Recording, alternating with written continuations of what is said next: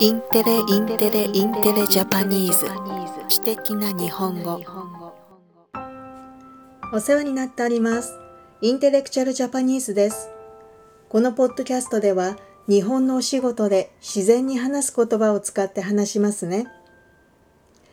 家で過ごすことが多くなり家の環境を整えた方も多いのではないでしょうか。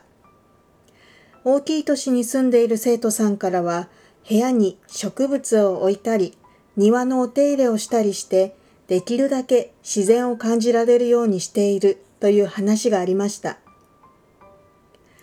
ソーシャルディスタンシングに気をつければ公園などに外出して自然を感じることはできますが、毎日行くわけにはいけませんよね。そこで私も何か家に植物を置こうと考えました。でも私はとてもめんどくさがり屋なので植物のお世話ができるか心配でした。そこでハイドロカルチャーというのを教えてもらいました。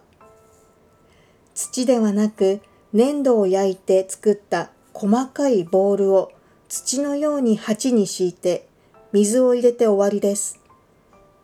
水耕栽培できる植物でしたら植えることができるそうです。